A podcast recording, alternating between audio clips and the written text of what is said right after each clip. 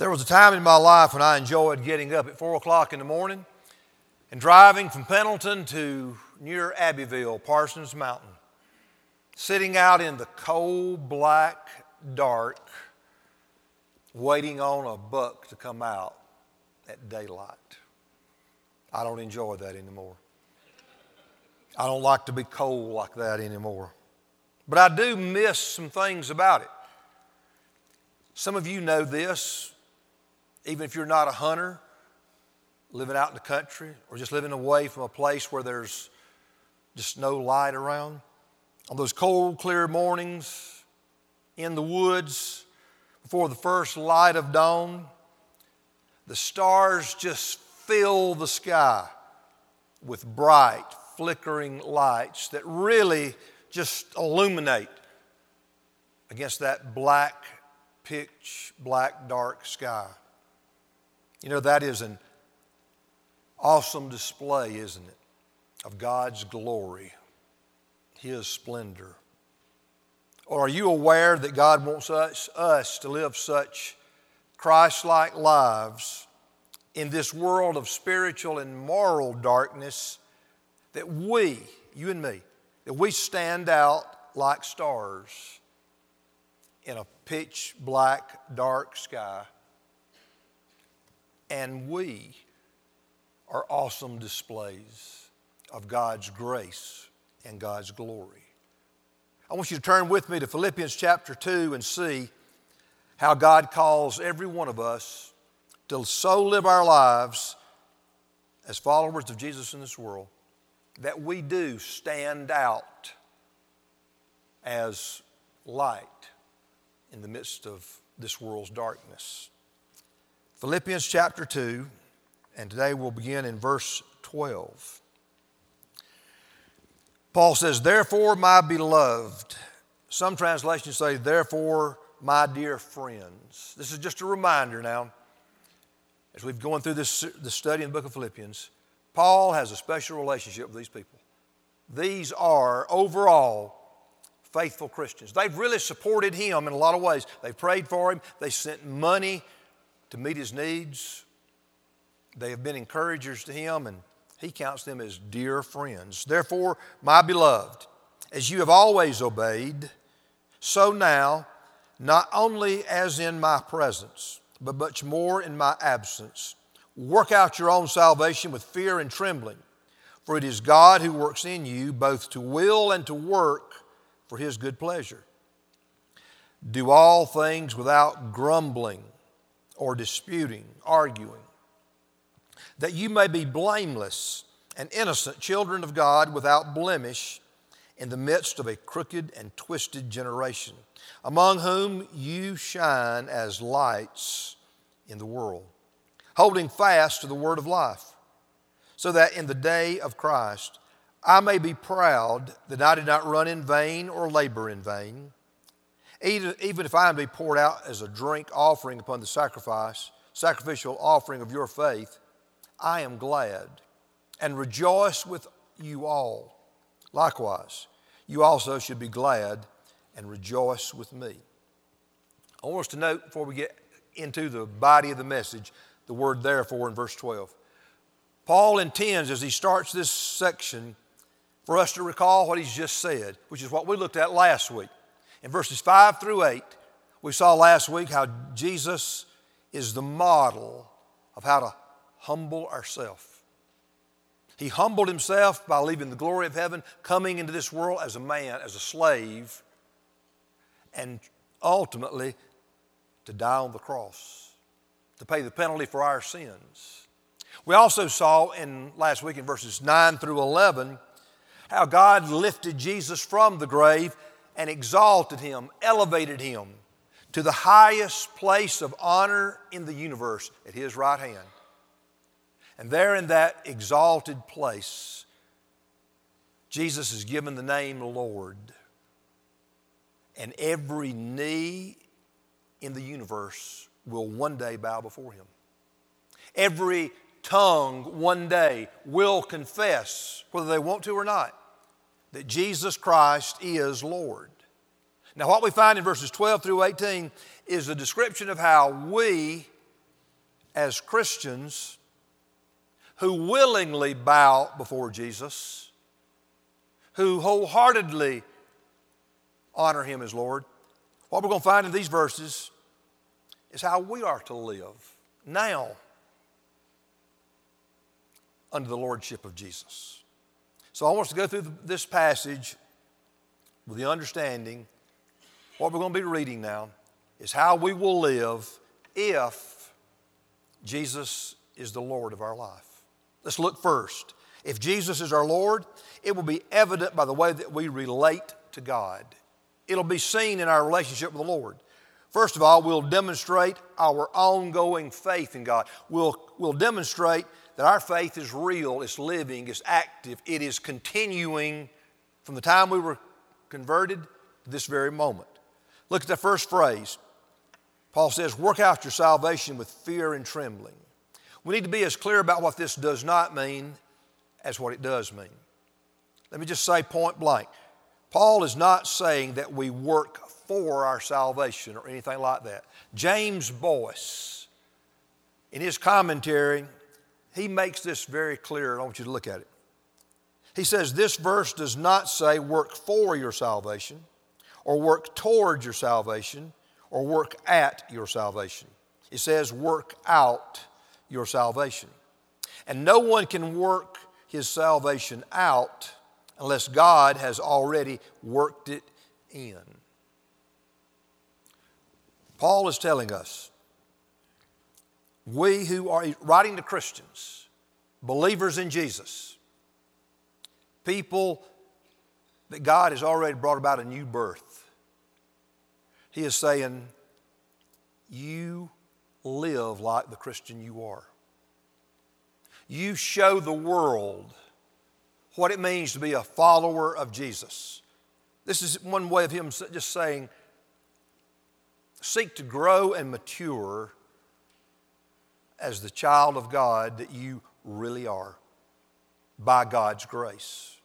Now, I think it's important that we note here how the word salvation is used throughout the New Testament. A lot of times people have the idea that the word salvation or saved is just talking about our initial conversion.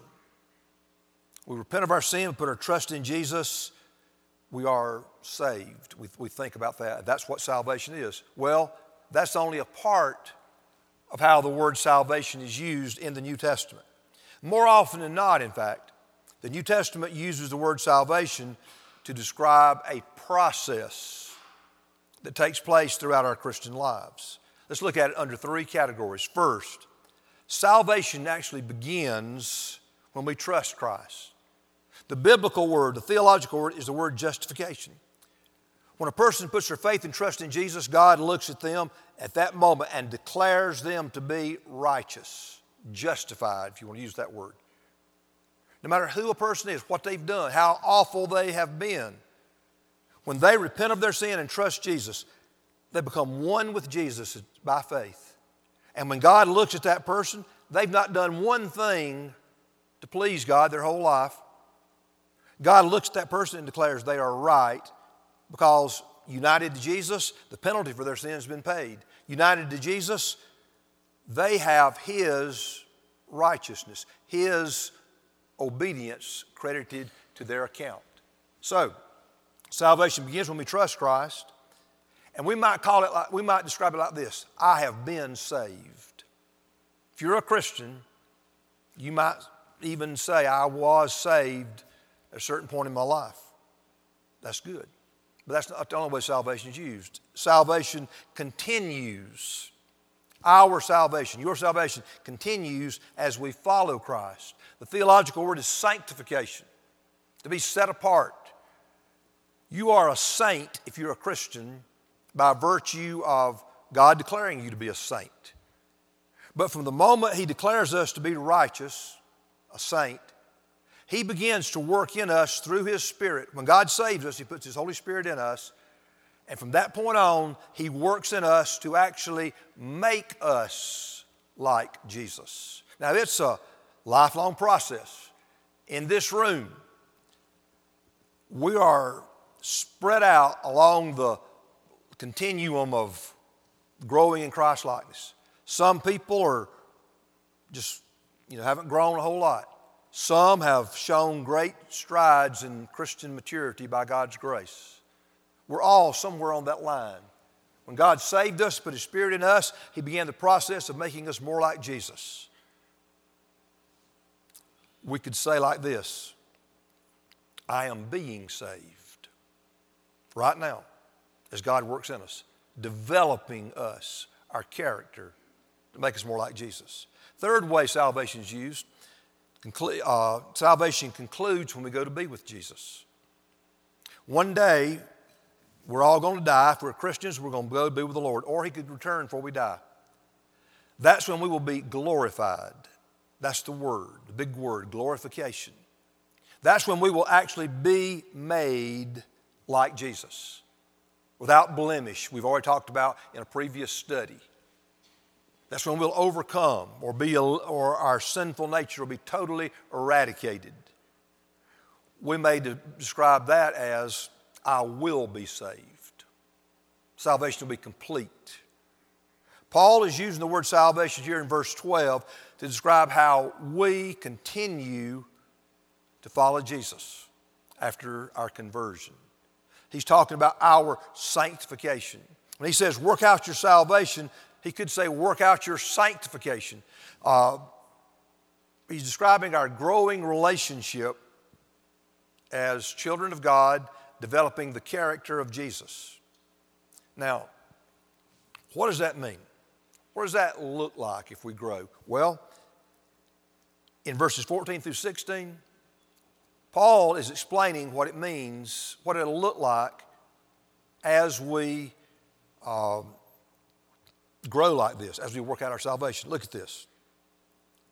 He says, after he said, Work out your salvation with fear and trembling, for God works in you to will and work for his good pleasure.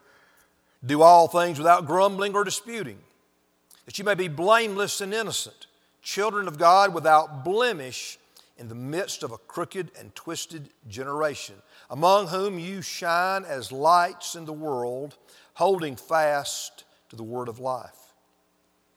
That's describing how we're to live, how we're to grow, how we're to mature, how we're to change. Now, let's just stop here for a moment. Look at yourself. Can you see signs that you are growing like these signs? Can you see signs that you are growing in living a Christ like life? Can you see signs of spiritual growth? Think about it this way are you, more often than not, somebody who just grumbles, complains, whines, likes to argue about everything under the sun? Are you just basically a negative person?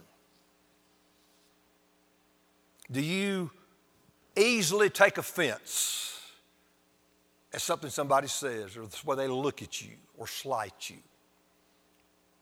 Do you like to talk about how life's not fair? You get the short end of the stick all the time. Deep down, you're, you're halfway mad at God a lot of times because life doesn't work the way you think it ought to work, at least for you. More, now, let's just be honest. Everybody gripes and complains at times. Everybody has a pity party at times. Everybody thinks life's not fair to me at times. Let's just be open and honest about that. But is that just the way you are?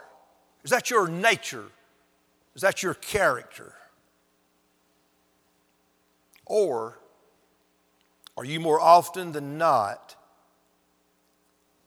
seeking to obey God? I mean, you really want to. You put forth the effort to do what you know God wants you to do. Do you more often than not see the needs of other people? Think about other people? Or instead of just always thinking about yourself? Do you more often than not not take offense? Not wear your feelings on your sleeve? Do you more often than not count your blessings. Be thankful for what God has and is doing, what He's promised to do, rather than be disappointed. Are you quick to forgive? Well, cooperating with God as He works in us to make us more like Jesus, if we do that, we won't be doing all this grumbling and disputing. We'll be developing this more blameless Christ like character. That's just the fact. So look at yourself, evaluate yourself and where you are in your relationship with God. Now, as we do, as we cooperate with God, as He works in us, we need to take this very seriously. Look at what else He says work out your salvation with fear and trembling. God has graciously saved us, He's made us His children, and God wants us to know Him as our loving Heavenly Father. He wants us to have a close relationship with Him, be able to come into His presence and talk to Him, fellowship with Him, praise Him, thank Him. He does that. Jesus even taught us to pray, Our Father. So I don't want to minimize in any way the fact that we as Christians have a close relationship with God as a Father. But even as our Father, Heavenly Father, God never ceases to be the God that He is the holy, the pure, the awesome, the glorious, the sovereign God who's created all things and for whom everything exists. We must never lose a healthy fear or reverence for God, no matter no matter how long we live as Christians. We, we, you and me, as children of God, we should never cease to be in awe and wonder of who God is. A long time ago, I watched a movie that centered around the personal life of a fictitious president of the United States. The president's closest advisor was his lifelong friend. Late one night, they were in the White House shooting pool together, no one around, and talking about a serious issue. The advisor kept calling the president Mr. President. Yes, Mr. President, Mr. President, this and that. Well, the president finally looked at him and said, We have known each other practically all of our lives. You are my closest friend. No one is here but you and me. Please quit calling me Mr. President and call me Phil. And without hesitating, the advisor said, Yes, Mr. President. You see, he knew there are some relationships that we just must never lose sight of our superior's authority and dignity. And we always show respect. Well, that's the way it should be in our relationship with God. Call Him Father. Think about how much He loves us, loves you, how He called you to be His child. Enjoy closeness with Him, but never cease to also see Him as the holy God that He is and that we must always, in how we approach Him, talk to Him, live before Him, treat Him with the utmost reverence and respect. If Jesus is our Lord, it'll be seen by our ongoing, continuing faith in God. Always remember, saving faith is continuing faith throughout the Bible. But also, if Jesus is our Lord, we'll demonstrate our ongoing obedience to God. Look at this next verse, uh, 13. For it is God who works in you both to will and to work for his good pleasure.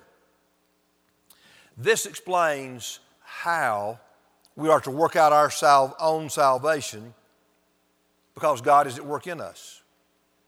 We work out our own salvation with fear and trembling because God works in us, giving us the desire and ability to please Him. I put an article in this week's newsletter by Paul Tripp. It explains this verse, this whole concept, very well.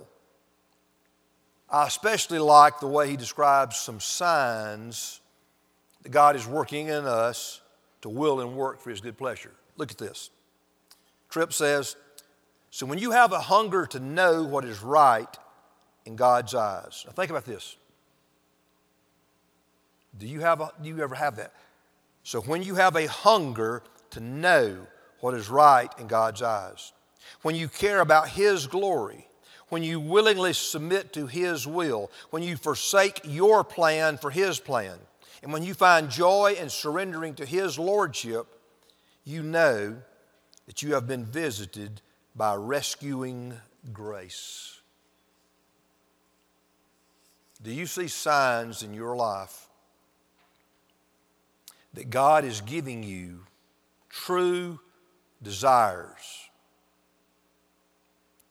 An act of the will kind of desire, and the ability to please Him. Think about it. Can you look at your life, the way you, way you think and the way you live? Can you point to signs? I see that God is working in me, giving me these kind of desires to please Him, enabling me to act on those desires. Let's think about how it actually would work out. Do you have a real desire to please God as a husband to your wife? Do you have a true, heartfelt desire as a wife to be the kind that wife to your husband that God wants you to be?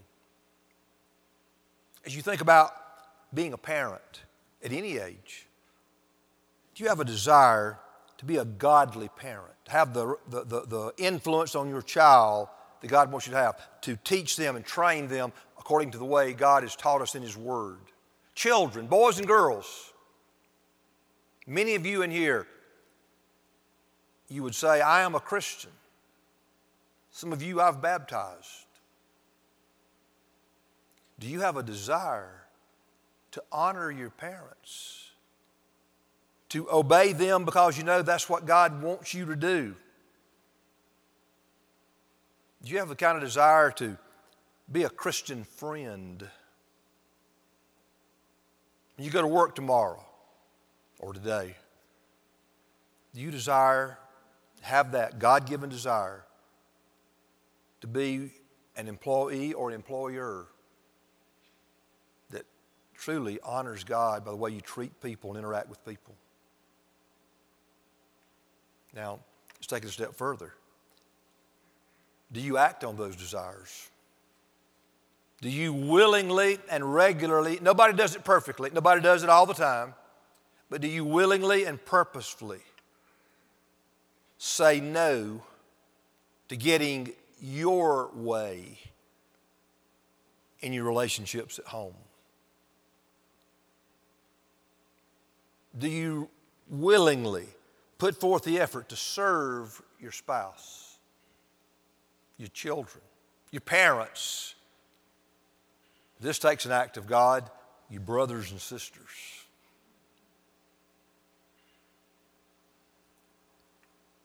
If we are Christians, the Spirit of God lives within us.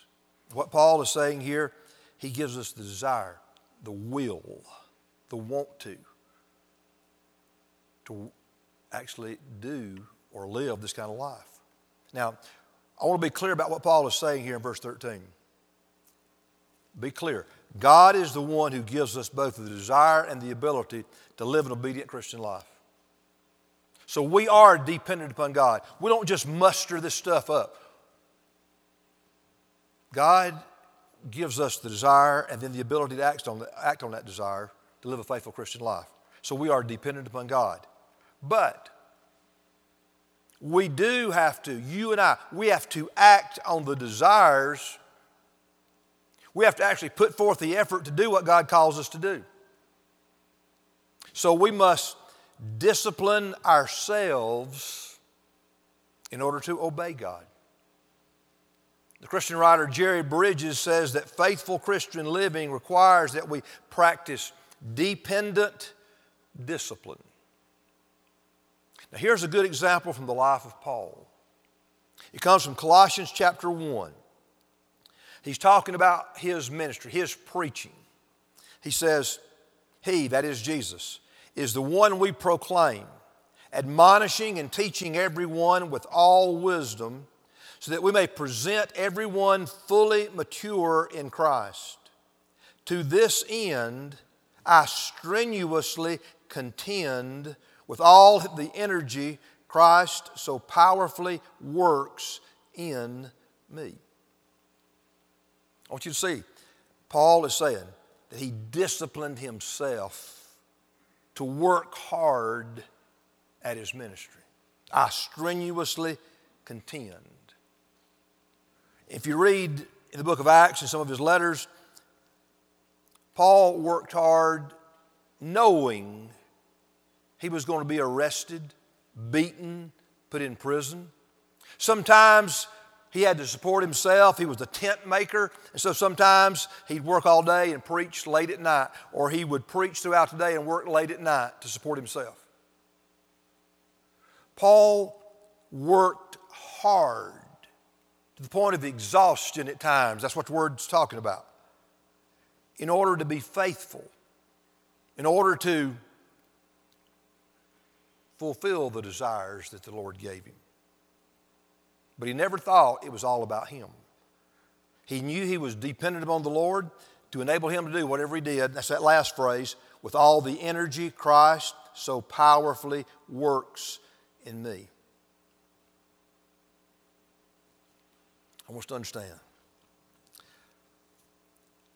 If you're a Christian, it's by the grace of God. God chose to save you you heard the gospel. You repented of your sin. You trusted Jesus. God put His Spirit in you. And from that moment on, God's been working in you to cause you to desire and be able to grow as a Christian. We'll put it that way. God gives you those desires. And as people of God, it is our responsibility to act on those desires, even if it means it's hard. We have to rearrange some of our schedule. We just have to do it.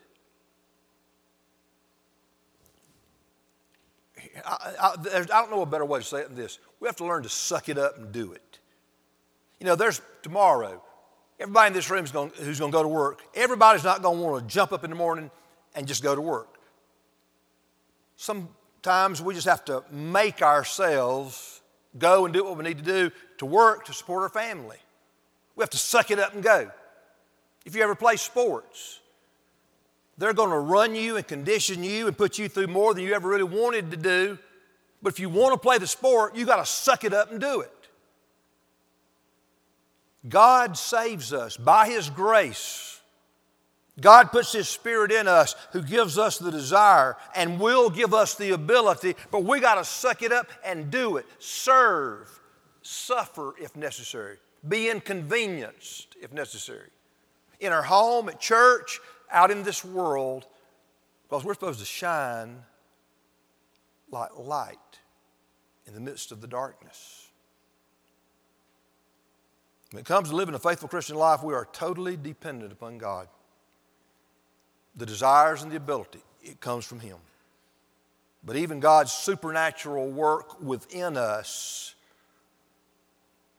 does not make our efforts to discipline ourselves unnecessary. If you're a Christian, we'll wind this down and think about some serious things here. If you're a Christian, you are about as spiritually mature as you want to be and so am I. You say, oh, that's not true. Well, I, it is. Think about it. God has saved you by His grace through faith in Jesus. He has forgiven you, He has made you His child. He has put His Spirit within you to give you the desired ability to please Him. The way you respond to what God is doing in your life shows how serious you are about your own personal spiritual growth. How can you argue that? It's convicting, isn't it? It is to me. If Jesus is our Lord, it'll be evident in the way that we relate to God, in our ongoing faith, and in the way we obey Him. But I want to look at one thing, we're just going, we're just going to look at the title here. If Jesus is our Lord, it'll be evident by the way we relate to people. There is no relationship with God that doesn't correspond, work out in relationships to people. If Jesus is Lord, it'll be evident the way we relate to people. First, we will work on having healthy relationships with our brothers and sisters in Christ. That's what we were talking about in verses 14 and 15 about not grumbling and arguing and fussing and carrying on. And then we'll work on being positive witnesses to unbelievers around us. We shine, we stand out in the midst of a very dark, sinful world. Now, Paul Tripp concluded that article I had in my newsletter with this statement Every moment of our obedience is an evidence, evidence of and a celebration of the grace that not only forgives us, but rescues. And not only rescues, but transforms. Look at that. Every moment of our obedience is an evidence of and a celebration of the grace that not only forgives us, but rescues, and not only rescues, but transforms. Now think how many moments during the week do you actually live in obedience to God? How much do you really live your life, seek to live your life in obedience to God? What does that say about your desire to please God? If we don't really desire and put forth the effort to please God, what does that say about us? What does your obedience say about the way that you discipline yourself to act on the desires that God gives you to please Him? Think about that. Or would you have to admit that you don't really have a desire to please God, bottom line? Let's be real honest. Would you say this morning, I don't really have a desire to please God, and that's why I'll ever put forth any effort to obey God? If that is your true, you know, if that's a true description of who you are, you're not a Christian because the Holy Spirit doesn't live within you. And Paul tells us in Romans chapter 8 if the Spirit of God's not in us, the Spirit of Christ is not in us, we're not Christians. But if He's in us, what Paul is saying here, He works in us to give us the desire and the ability to obey God. So if we never have that desire, and never put forth the effort to obey God, how could we be Christians? But I will say this if you tell me, I know exactly what you're talking about. I, I do believe I'm a Christian. I have had those desires in a day gone by. I put forth the effort in a day gone by. But the truth is, right now, I am I'm rebelling against God. I've, I, have i have turned away. And I don't desire like I used to. And I certainly am not obeying. If you're truly a child of God, God will discipline you. Because Hebrews, uh, Hebrews chapter 13 tells us, 12 tells us that God disciplines his children whom he loves. So I'm going to encourage you if you're not a Christian, let this be a wake up call. Don't think about you profess faith, you've been baptized, you're a member of the church, or anything like that. Evaluate where you are in your relationship with God right now like this Do I have a desire to please God? And do I desire to put forth the effort and actually do to please God. That's a sign of a Christian. If you don't, it's a sign you're not a Christian. If you're not a Christian, that bothers you. You want to be. This is a wake up call for you. Humbly bow before God, repent of your sin, trust Jesus as your Lord and Savior. Call upon Him to save you now. And if you'd say, I am a Christian, but I've fallen far, let this be a wake up call to you. Come back to the Lord humbly and confess your sin. Repent. Draw back close to the Lord and ask Him to just reawaken you, your conscience, your heart, so that you will have those desires again. And as you have those desires again, act on them. Ask God to help you to follow through on them. Because that's how we are to live in this world if Jesus is really our Lord. Let's pray. Dear God, show us now how we should respond. Show us now, Father, how we can leave here this morning demonstrating that Jesus is the Lord of my life. That's just an attitude of prayer, listen to God, and then do what He's telling you to do. Respond as He wants you to this morning.